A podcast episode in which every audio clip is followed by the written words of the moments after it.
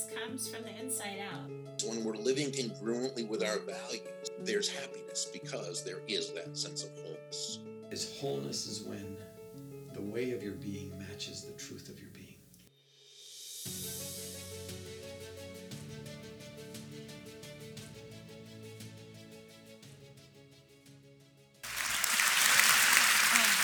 my what I came here to share is my heart, truly.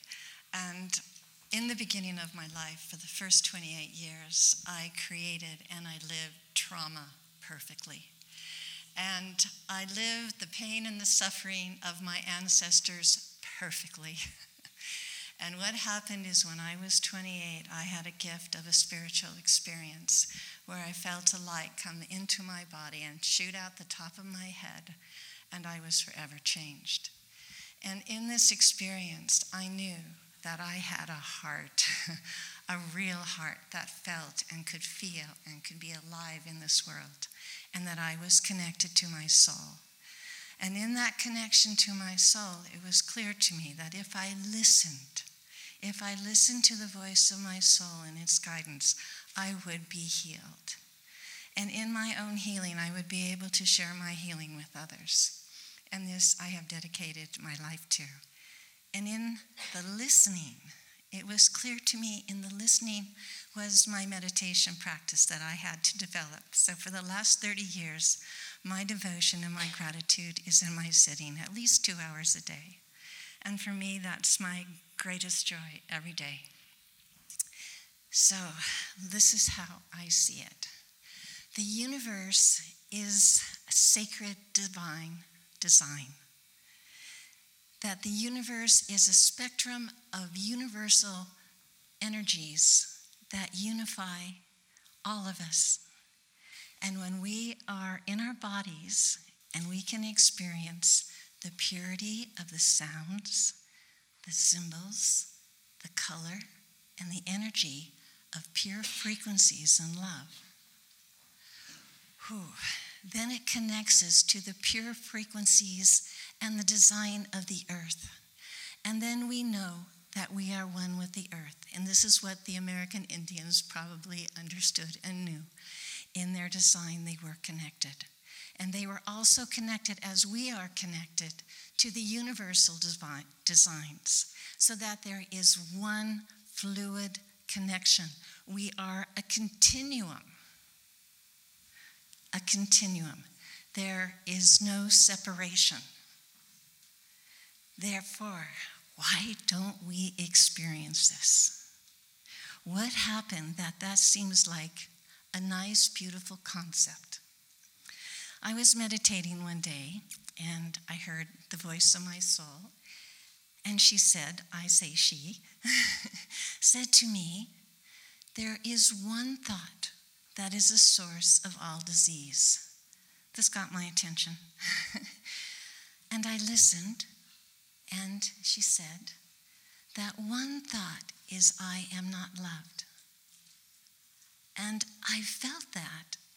And in that moment, in all my experience of creating healing therapies and working with people and holding space, I have seen that there is no trauma that was not inspired by the thought that they weren't loved. Once they believe that, everything collapsed. It was like the sacred divine print collapsed like a house of cards. And what happens when we believe that we're not loved?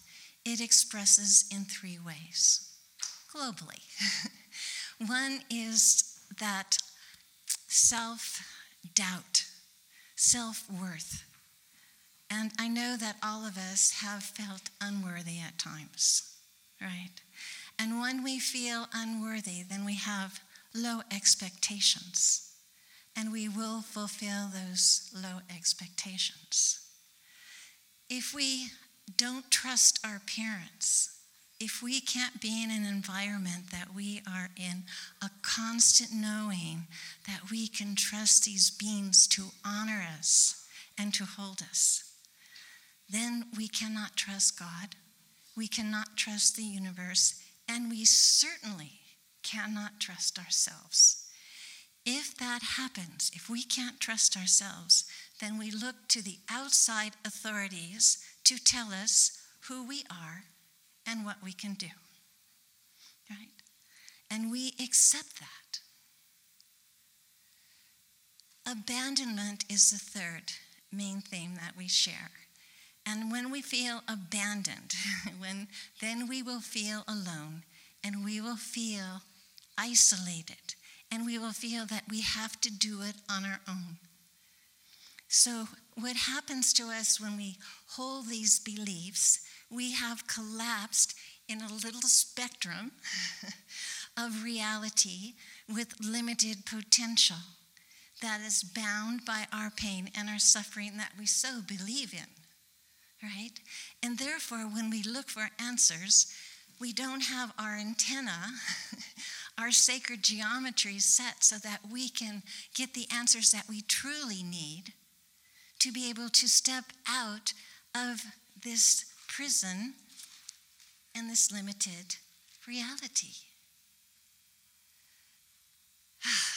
So, the problem with being in this low spectrum, and we talk about free will and free choice, is that when we're inside of it, it is so confined and so painful, we can't imagine that there's anything else that, no other possibility. This is it. This is who I am. I'm a bad person. I have to accept it. I have to suffer. And perhaps if I suffer enough, then I'll be free, right? This is the trap. That's the trap. So, once we understand that we do have another choice, that we can heal our traumas, then we have a chance. So I'm going to share a session with you about to so you can have a feeling and a, an example of what we have the possibility to do. It's about a woman, her name is Annie. And I love Annie. She's she's a, a beautiful woman. She was a school teacher and she came to me and she said, The doctors have diagnosed me with cancer, and I have been given five years if I'm lucky to live. So, what do you do when someone says that to you? First of all, we connect to our heart. We connect to, I asked her to connect to the beings that would give her the safety and the courage to go through the process. And she was a woman of angels, so we called in her angels and we began the process, going into the melanoma and feeling the emotion. And we gave it a shape and a color and a depth and a sound, and the sound was very dissonant. and she listened to it, and she could feel the power of this emotion in her back. When I asked her to give this melanoma eyes and the sadness, she saw beautiful, innocent eyes. And she looked into them and she said, Oh, Leah, these eyes are so sweet and they're so beautiful and they're so innocent. But she didn't want to connect to them. And I knew that she had created a connection to that unconscious piece that she needed to connect to to be able to heal. And she had the courage to take a moment and to look. And when she looked into those eyes, and I asked her, How old are those eyes? She said, Oh my gosh, they're three years old. They're three years old, and I have forgotten this memory, but I always knew something happened at three. My father incested me and my mother witnessed it.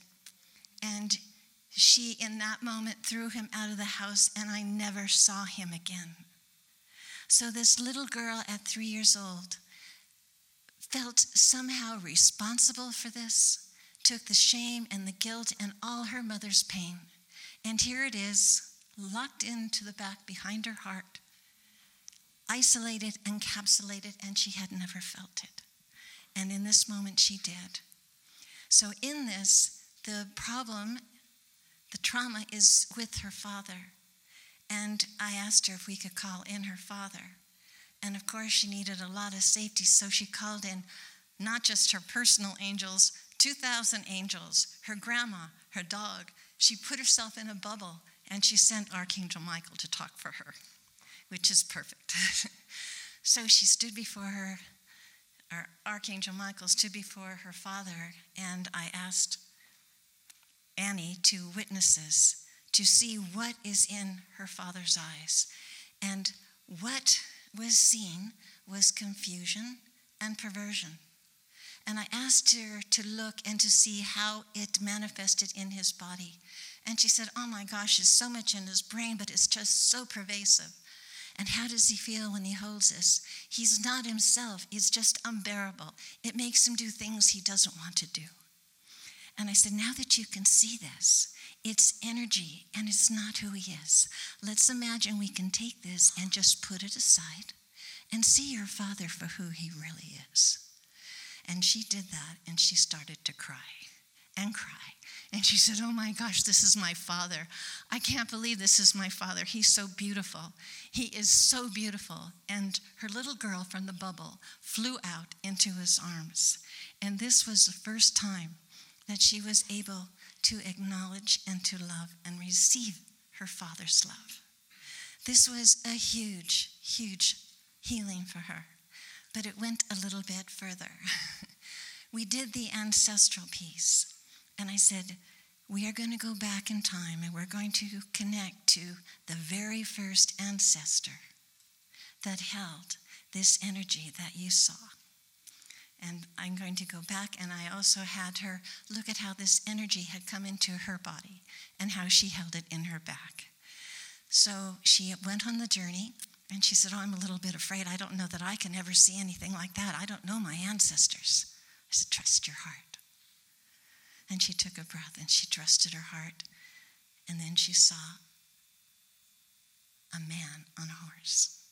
She goes, Oh my gosh, I can see this man. He's on a horse, and the horse is strong and powerful. And then she said, Oh, it's an army. He's in an army. And then she saw that her ancestor in this army went to a village, and the women and the children were raped, and many of them were killed. The trauma for this man was he was a young married man with a child at home and a wife.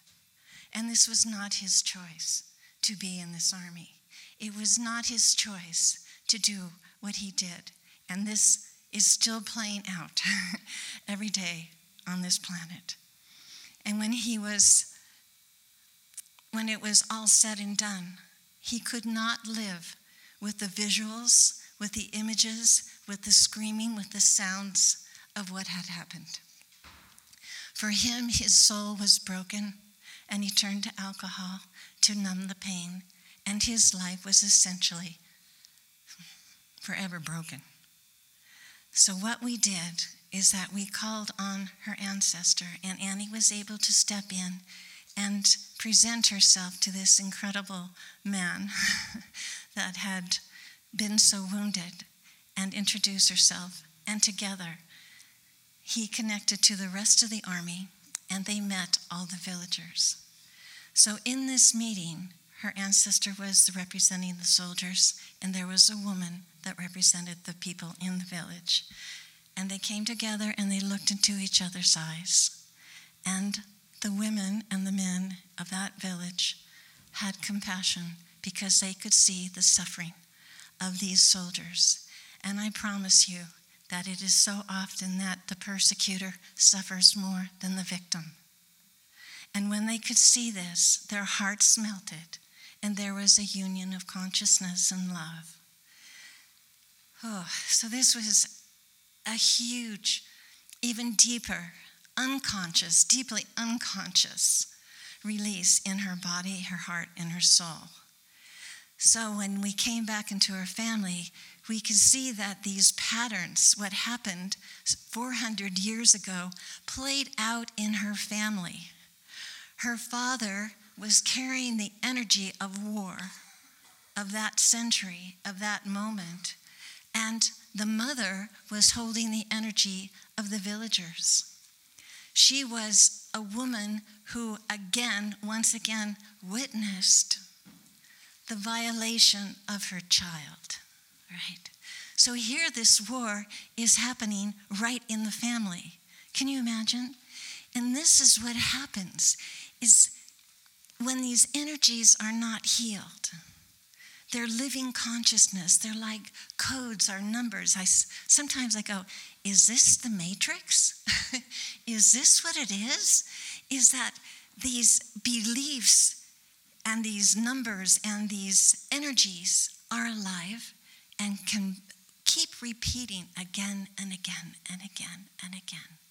And that's why I know I so perfectly lived my ancestors' pain and suffering in the perfect ways that expressed all of their traumas and all of their difficulties is perfectly matched, perfectly resonated. So, in that healing, little Annie, I like to call her little Annie, she's a, a mother of two. she did have her surgery, and I will say that also playing out in this patterning was one child of hers with their both there was two adolescents. One was in trouble with the law and they were thinking that he should go into the military of course. Right? Doesn't that fit the pattern? And the other was involved in drugs trying to avoid the pain, which is again the ancestor, right? So in her own family, it continues, and she hadn't seen her brothers in 10 years. So patterns just repeat patterns. And when we realize that we're not the patterns, we're not the codes, we're not the energies, we're not the experience, we're not that. But why does it seem so real? Why does it seem so real? I'll tell you, it's the pain makes it feel so real. And when we believe in this pain and, and these numbers and codes, we enact it again and again, right? So it's kind of like we take everything that's too painful and too difficult to, to work with and we hide it, right? the way that Annie took that energy and she put it behind her heart and created a melanoma. And this is war energy too. She was hurting no one, yet she was killing herself, right? Can you see what I'm trying to share with you? It's like this, let's just say, this is the matrix. and we all have a matrix. But once we can see it, once we can look at it, without fear, but just to acknowledge it from our hearts, it starts to change. It's like one day I saw the whole matrix of my family for generations, my soul stream, and I thought, oh my gosh, oh my gosh, I can't believe this. I can see this now. I always, always believed in this story. I believed in these stories. I always believed in it. And I spoke to it. I said, I always believed in you. You redefined me. You took me out of my divinity, and I became something different. And I can see you now. And you know what I experienced? I experienced darkness like finally being seen. Like if we have been hidden and nobody's ever loved us, and nobody's ever looked at us, and all of a sudden the light comes on, you go, I see you. I see you, I love you. And something, something changes and transforms. And I tell you, the energy of my family matrix started to dissolve. And I know Annie's matrix was dissolving. And when she went in for her surgery two weeks later, there was no cancer. And the surgeons are going, How could this happen? How can this be? How can this be? because we can transform reality. With our hearts, we can transform reality. And what we need to do is from our hearts, just look. It's not scary. Every, it's not scary because everything wants to be seen and everything wants to be loved. So even if everything is of God's consciousness, even darknesses are trapped inside an illusion of being bad. So when we stop judging it and liberate it, it can liberate us. well, that's a mouthful. so I thank you, and I hope with all my heart that all of us come to really know someday that we are absolutely pure, we are good, and the only thing we ever did wrong was believe that we are not loved. I love you. I see you. I believe in you. Thank you.